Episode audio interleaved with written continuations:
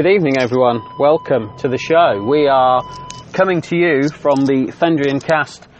I say team car, but um, nowadays it's uh, it's become almost more of a of a team bus. It's a slightly bigger vehicle, um, and uh, yeah, definitely feels more bus-like uh, than uh, than team car-like now. Um, so I am James, and I will be your host as we uh, enter episode 109 of the show. It's um, yeah, it's uh, it's certainly been uh, a journey. We uh, we started out weekly as uh, 10 minute sound bites. Um, we've now got a bit more uh, length to the show. Um, but it's only kind of bi-weekly. It was weekly during the tour. Um, but if it's your first time uh, on board, welcome along. If it's not your first time on board, thank you for sticking with us. It's uh, always good to have you, and always good to uh, to be talking about about cycling and the greatest show on two wheels, um, if you can call it that. I've not heard it called that for a while, but we'll we'll use that. I've got plenty to talk about this week in episode 109. Uh, we've got some uh, some stuff uh, from the archive uh, to uh, to cover. Um, with some interesting uh, chats about Mark Cavendish. We've also got the Vuelta a España as a as a topic for for discussion, um, which we will cover in some depth, and um, Tour Britain, which has just finished um, and a little bit more um, just about some of the routes and things that some of the things that we've seen and experienced while uh, while I've been uh, cycling around Lincolnshire now that that, that I've moved.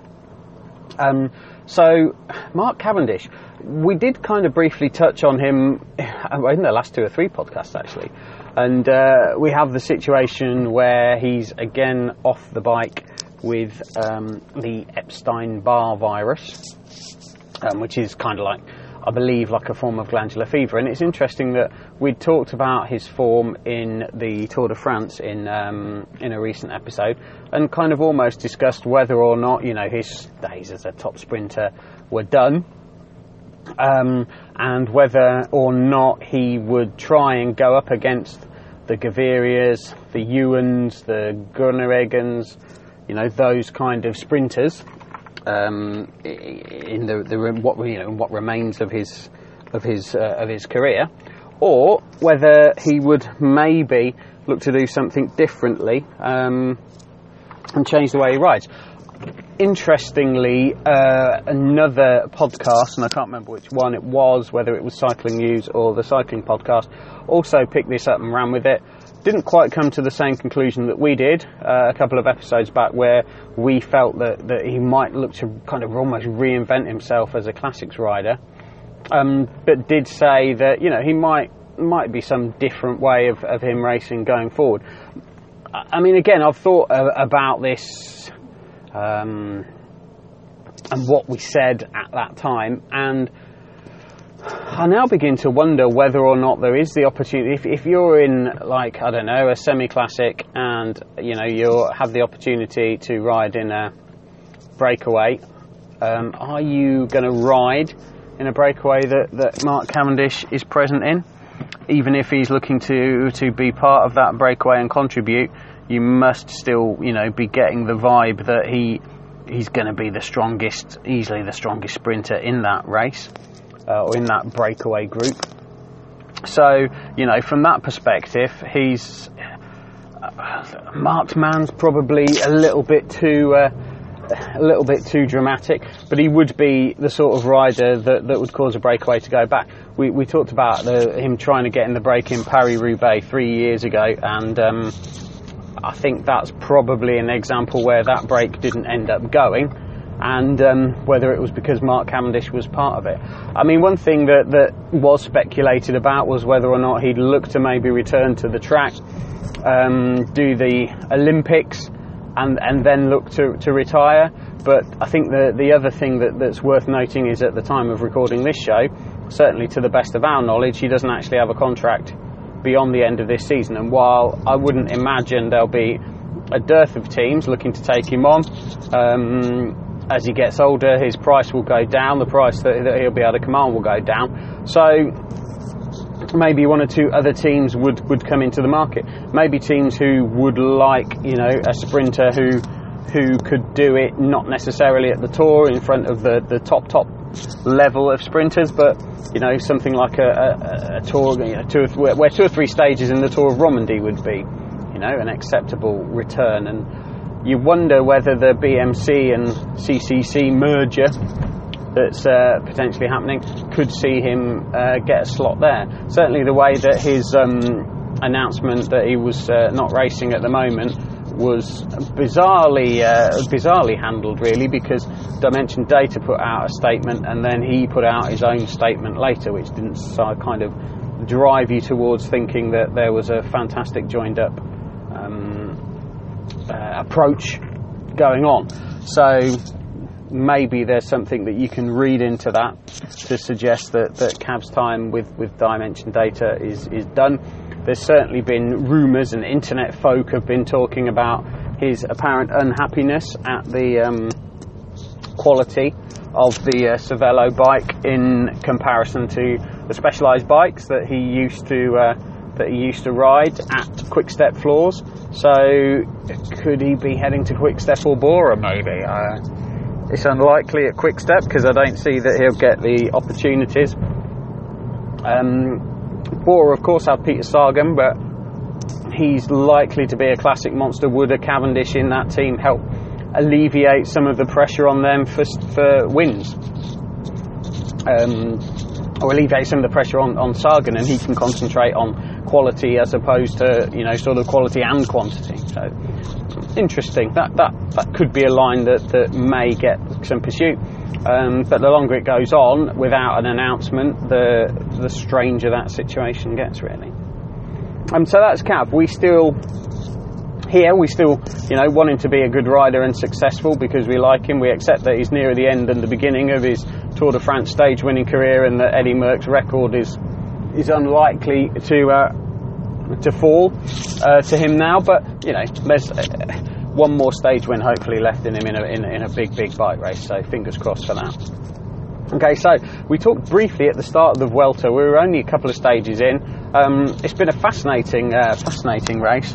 Um, as always, there's um, lots of tactics and things at play in a Grand Tour. What this one has really had in buckets full, really, is, is, is kind of controversy between the GC contenders, um, and, and not controversy as in you know accusations or drug taking or any of the other stuff, collusion. Um, it's been interesting to see that that Movistar and Mitchelton have properly, you know, relations have seem to have properly broken down, and they're happy to almost gamble with the red jersey at times and not chase. And it was clear yesterday when Miguel Angel Lopez was off up the road that Simon Yates didn't want to work with Quintana and Quintana didn't want to work with Yates. Uh, very, very interesting uh, dynamics playing out here. And, and, there's a bit of history in, in this race to, to, towards that. There's kind of comments from even, you know, before the race that, that Mitchelton don't necessarily like to take on responsibility. You hear the counter argument from other people that say that Nairo Quintana's, you know, a wheel sucker and incapable of making his own decisions on when to assert himself on a bike race. Throw all of that into the mix. Throw in the first week where Simon Yates talked about lacking an impetuous racer's notion anymore, and that he was going to look to ride in a way that was more in line with how a Grand Tour champion should ride and, and keeps something back. Uh, and then he kind of rode away on the first mountain stage and got the red jersey almost by default. Um, Mitchelton and um, uh, Sky and other teams had, had manoeuvred Rudy Molard into a position where he got the, the red jersey because Sky didn't want to defend it for Kwiatkowski and Dela Cruz, but both of them's GC, you know, hopes are long since over. Um, So you had that middle period uh, of, of, that first week into the second week where Rudy Molard of FDJ was ahead of his team leader Pinot, and uh, but even at that point there were situations where who was pulling, who wasn't pulling, which teams took responsibility. There was one day during Molard's time in the uh, red jersey where uh, Movistar were capping breakaways and keeping them at a certain level. Um, and then we had the situation where uh, Jesus Herrada became or had the opportunity and took the uh, the opportunity to go away by some distance to uh, to get the red jersey. Um, and there are accusations that, that Mitchelton should have pulled and, and kept him in check. Mitchelton believed that they'd covered the first 100 kilometres of that stage and that they shouldn't have had to chase. But you had this epic game of brinks, brinkmanship. You then had Valverde and Quintana commenting um, in, in their dealings with the press about it. You had Simon Yates not saying it is what it is for once. He was very snappy.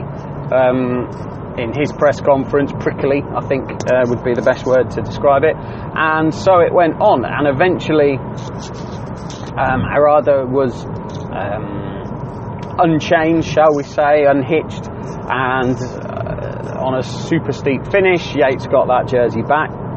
Um, you feel now that, that Mitchelton would defend it, or you felt that they would defend it, and it was only yesterday's stage where the leaders were pretty much isolated on their own. So the only team with two people up there at this point was Movistar because Lotto Jumbo had uh, lost George Bennett and Steven Kruijswijk was on his own.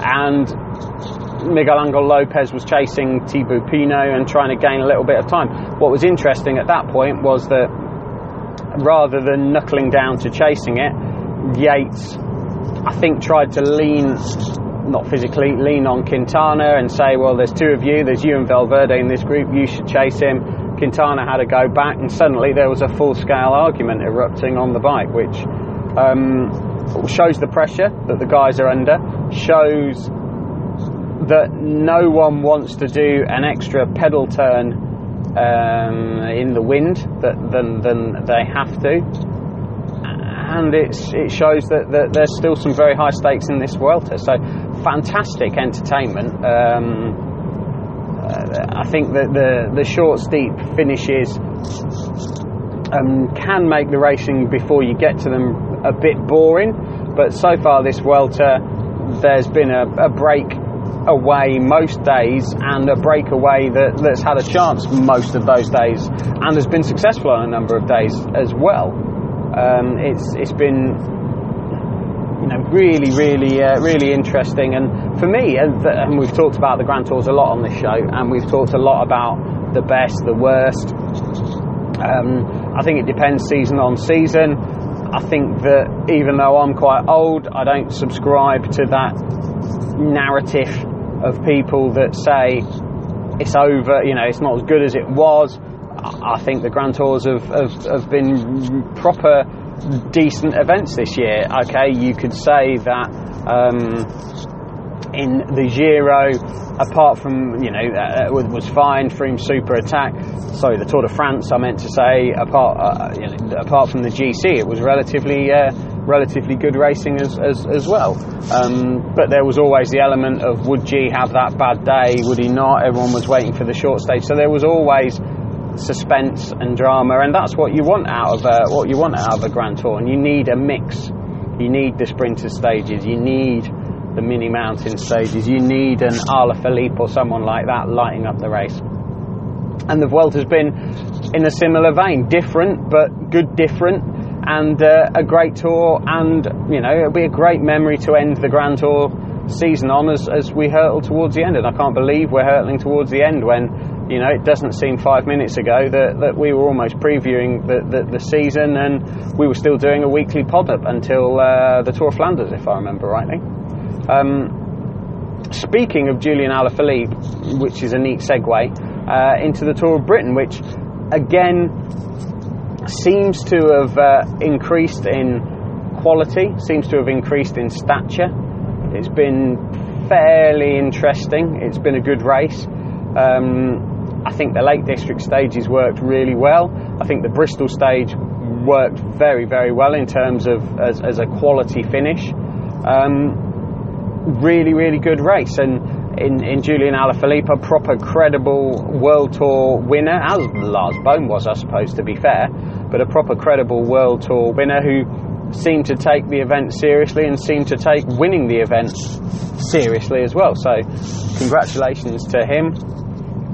Um, it's a shame that after a summer of blinding weather that we've had in the UK, we did have a couple of days of um, of, of, proper Belgian weather to uh, to endure. Um, but yeah, the Tour of Britain was really good this year, and um, despite the controversy of Aqua Blue not starting and them having been the retailer of the event and and, and things that, that, that, go along with that, it's it actually turned out to be, to be pretty good, and the coverage was good, uh, live stages, uh, and the racing was good. Nice to see Tom Pidcock doing what you know we hope he can do for the next sort of decade or so, which is take it to people uh, on on short start short start climbs. So good luck to uh, to him with that, and it will be interesting to see how his negotiations go. That he's looking to get um, himself positioned into Sky uh, this winter rather than some anticipated it would be next winter. So we will keep an eye, a beady eye, on how that uh, how that develops for him. So listen out for that. Um, we've covered one or two things on the website. Well worth uh, well worth a look at the moment.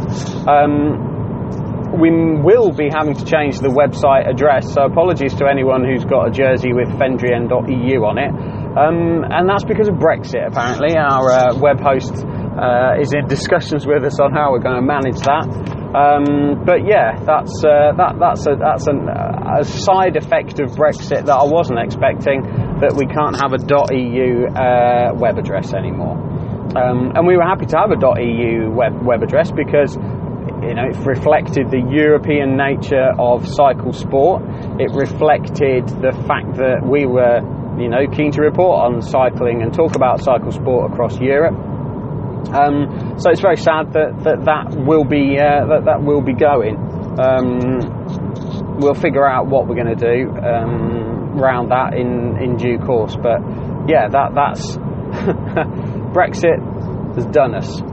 It's nicked our what they've, they've taken. What have they ever done for us? They've taken our web address. Um, but on the website, getting back to the point, uh, on the website we've uh, we've written a couple of pieces uh, on the blog about um, changes, subtle changes in riding and how our riding's been going. Just based really on the fact that and and, and physically.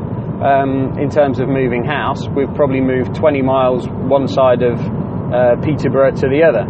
Um, we're still in kind of Fenland district, although these aren't the Huntingdonshire fens. These are the uh, fens of South Holland. Um, but we've also got quite easy access to uh, to Rutland and, and, areas like that as well. So hillier, there's hillier type areas available for for riding um, as well. Um, and the riding's pretty good over here, I have to say. Um, lots of cycling and lots of bike racing as well that happens in, in this part of the world, which is, uh, of course, always a, a real positive. Um, but the, the, the wind is the constant thing around here, and I actually think that, that at times it, it can be even with that short difference or short distance difference, um, even though the wind is equally strong and it's equally tough at times to ride in here as it was, you know, in Huntingdonshire, it is slightly different in this part of the world insofar as you will get a gustier wind rather than a steady, long, sort of constant wind in, in your face. Um, and I had about 20k headwind uh, to come back from my training ride on Sunday and that 20k I think my average to that point was something like 19 miles an hour, and it was down to like 17 and a half before by the time I got back. But there were periods of time where I was getting up towards evens, you know, during that, but also periods where I was struggling to get above 15, 16 miles an hour. So it was almost like interval training that I'd not actually asked for, but it was interval training based on the fact that you know, the wind was just walloping me in the chops when it decided to uh, decided to get up. And I've been quite lucky since I've moved insofar as not necessarily at weekends, but I've had the opportunity, even for like the you know half an hour, 45 minutes, to get out a couple of mornings a week before work, one evening uh, as well. So I'm just now starting to to look and plan for that dreaded turbo trainer period of the year. So motivation and morale is going to be properly tested um, during that particular or those particular sessions. But I've been very uh, very pleased. Like Sunday, I just used the Strava course designer and was out in the middle of nowhere in sort of three or four house hamlets that literally are alongside dikes and drains in the fen, and it it felt proper Belgian when I got home. It felt proper Belgian that that I'd had you know I'd had windy, exposed, narrow, rural farming roads, and they're exactly the sort of roads and exactly the sort of cycling that that um, that I love, and I'm desperate to promote through you know the website and the podcast. So my advice would be get yourself into uh, into South Lincolnshire and get and get some riding in. You'll get some hills in one direction, and you'll get some brutal fen in in the other direction. And um, but what you will have is, uh, is is good riding, whichever way whichever way you head. So uh, that's my bit for the Lincolnshire Tourist Board done. Uh, so that's it for this week's show, I'm afraid. Um, we'll be back again in another couple of weeks, and uh, we will have uh, the Vuelta will have been uh, concluded by then. We'll be in the midst of the World Championships uh, prep and, and, and, events, and we'll talk um, a bit more about that. Um, and hopefully, you will uh, tune in and be along for what will be the 110th show in in the Fendrien Cast series. We do still have all of somewhere on a laptop. Uh, we do still have all the archive um, from the old original Audioboom shows, the 10 minute shows, which we are planning on putting somewhere online. But that might be a job for over the winter, um, just when Strictly's on, really, because I don't like it. So I'll sit in front of the uh, the TV and, and try and get those files. Um, into some sort of shape and uploaded onto our new Castbox platform. But thank you very much once again for listening. Please share. Um, you can use the current web uh, address, the fendrien.eu address for now. Uh, and once that has uh, changed, I'll be sure to update all of our social media channels. Um, only remains for me to say have a great week, enjoy your cycling wherever you are, and um, let's hope for, uh, for some slightly uh, less windier days and some good riding. Uh, take care and speak soon.